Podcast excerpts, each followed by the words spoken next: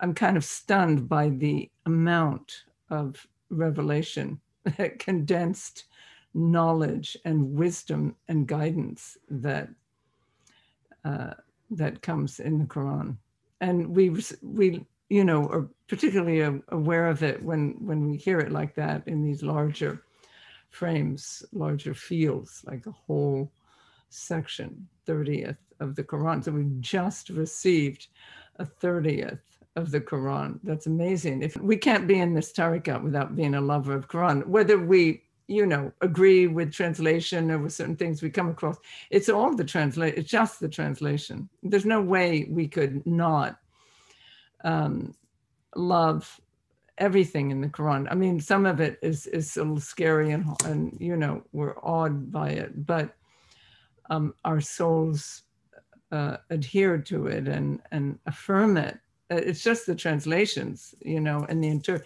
interpretation, basically, that when we have trouble with it, usually, um, alhamdulillah. So we're all lovers of, of the Quran.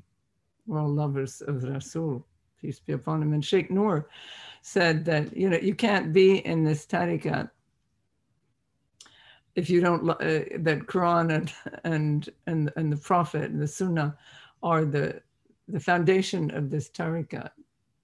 I mean, Allah, of course, but everyone loves Allah, you know, knowing or unknowing. So, how beautiful, alhamdulillah. So, it's together. I mean, this is that's the mystery of the mystic community that somehow we hear it better, it, it, it descends more deeply and can somehow becomes more real when we hear it in this way it, it's you know because in some ways this is the revelation of ourself to us.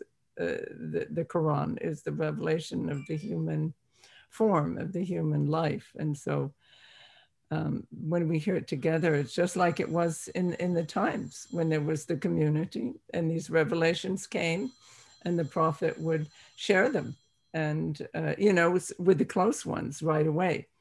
And then of course as we know he tried, in fact, he was told by Allah to go and recite the Quran to, you know, the Quraysh